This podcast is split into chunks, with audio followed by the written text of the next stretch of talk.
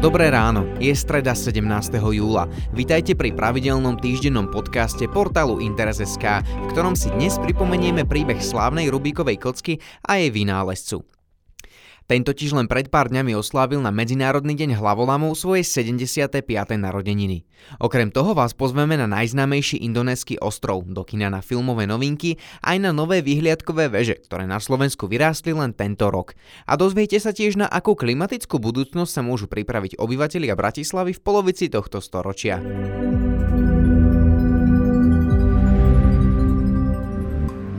Skladá sa z 27 kociek, má 8 rohov, 6 strán, 12 hrán a tento rok oslavuje svoje 45.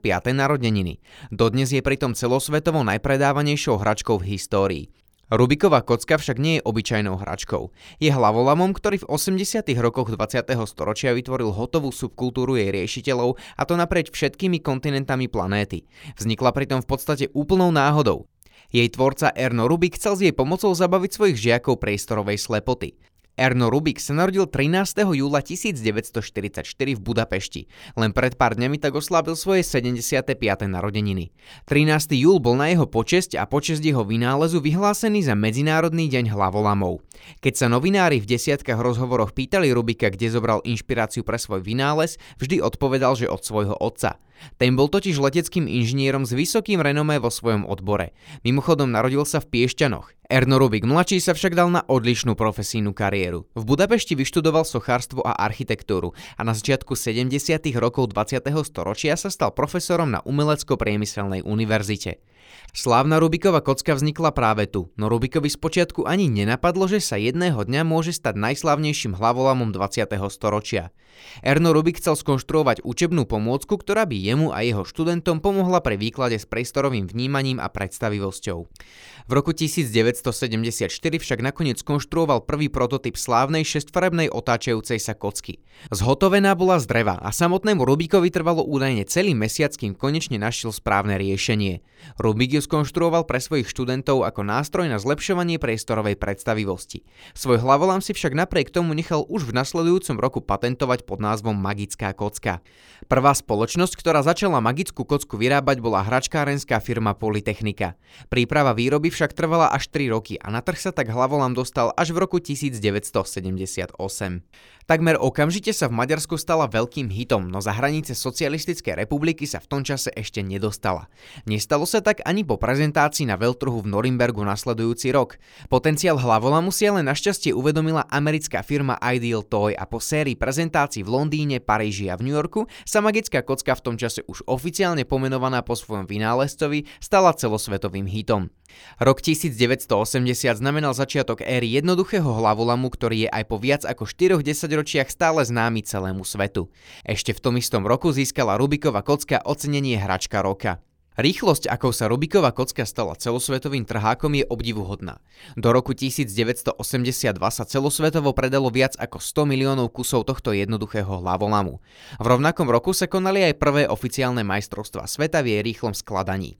Titul získal v Budapešti Min Thai USA s časom 22,95 sekundy. Zrejme práve jednoduchosť a prirodzenosť hlavolamu stáli za jeho obrovským úspechom. Rubikovú kocku mohol skladať ktokoľvek, pokojne aj 5-ročné dieťa.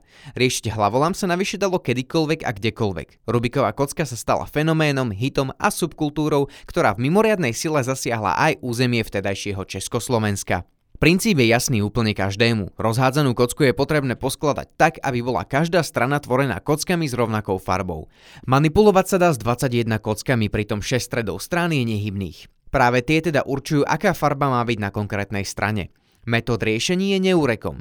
Od toho najjednoduchšieho skladať stranu po strane až po tie najkomplikovanejšie a najkomplexnejšie, ktoré speedcuberom, ako sa nazývajú súťažiaci v rýchlom skladaní, dovolujú poskladať Rubikov hlavolám v priebehu niekoľkých sekúnd. K jedinému správnemu riešeniu tak musíte dôjsť celkom 43 kvintiliónov podôb, ktoré kocka zložená z 27 menších kociek môže mať. To je teda tak obrovské číslo, kde si za 43 dopíšete ešte 18 nul. Znie to horšie ako hľadať ihlu v kope sena.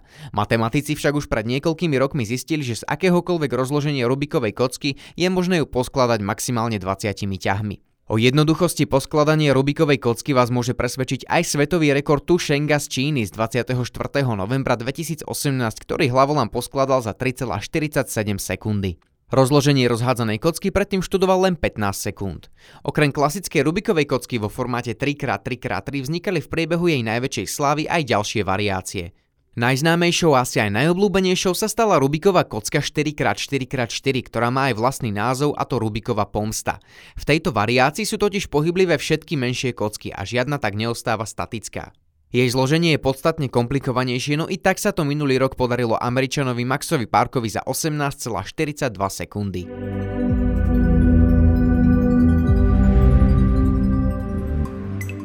Eat, Pray, Love, takéto heslo údajne platí o živote na Bali. Či je to skutočne tak, vám už 13. augusta v Košickom kine Úsmev prezradí cestovateľ a dobrodruh Jan Valančaj.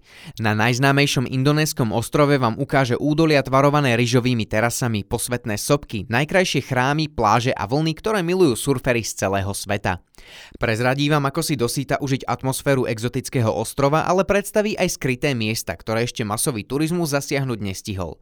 Spoznať však budete môcť aj život miestnych, ich tradície a zvyky počas sviatkov, kedy musí každý doma vypnúť elektrinu aj internet. Od zajtra sa v kinách môžeme opäť tešiť na niekoľko noviniek. Tou najväčšou z nich je pochopiteľne nový levý kráľ režiséra Johna Favroa. Ako napoveda už samotný trailer k snímku, uvidíme tu mnoho klasických scén z pôvodného animáku pretvorených do live action podoby. Postavám prepožičili hlasy herci ako Donald Glover a Beyoncé, pričom na Slovensku ich nahradili David Hartl a Táňa Pauhofová. Hudbu k filmu opäť zložil Hans Zimmer a my sa opäť môžeme pripraviť na poriadny zážitok. Okrem toho do slovenských kín dorazí aj nemecká komédia 100 vecí režiséra a scenáristu Floriana Davida Fica. Film rozpráva o stávke, v rámci ktorej sa dvaja priatelia na 100 dní vzdajú všetkých svojich materiálnych statkov. Každý deň dostanú síce jednu zo svojich vecí naspäť, no rýchlo si uvedomujú, že jediné, bez čoho sa skutočne nedá žiť, je priateľstvo.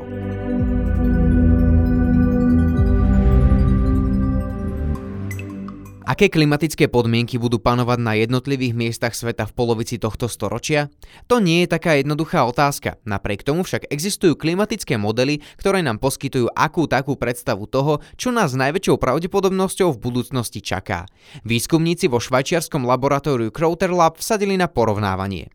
Vytvorili interaktívnu mapu, ktorá jednotlivým oblastiam sveta predpoveda klimatické podmienky v roku 2050 porovnávaním so súčasnou klímou inde na Zemi.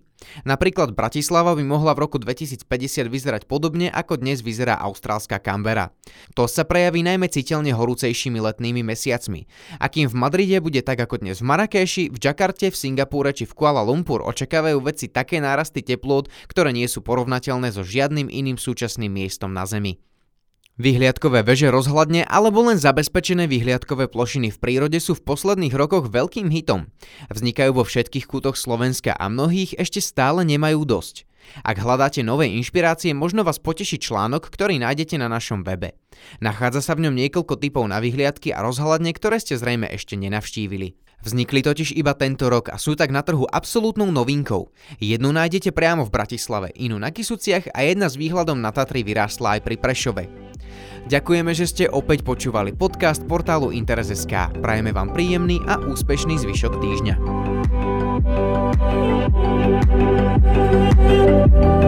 you.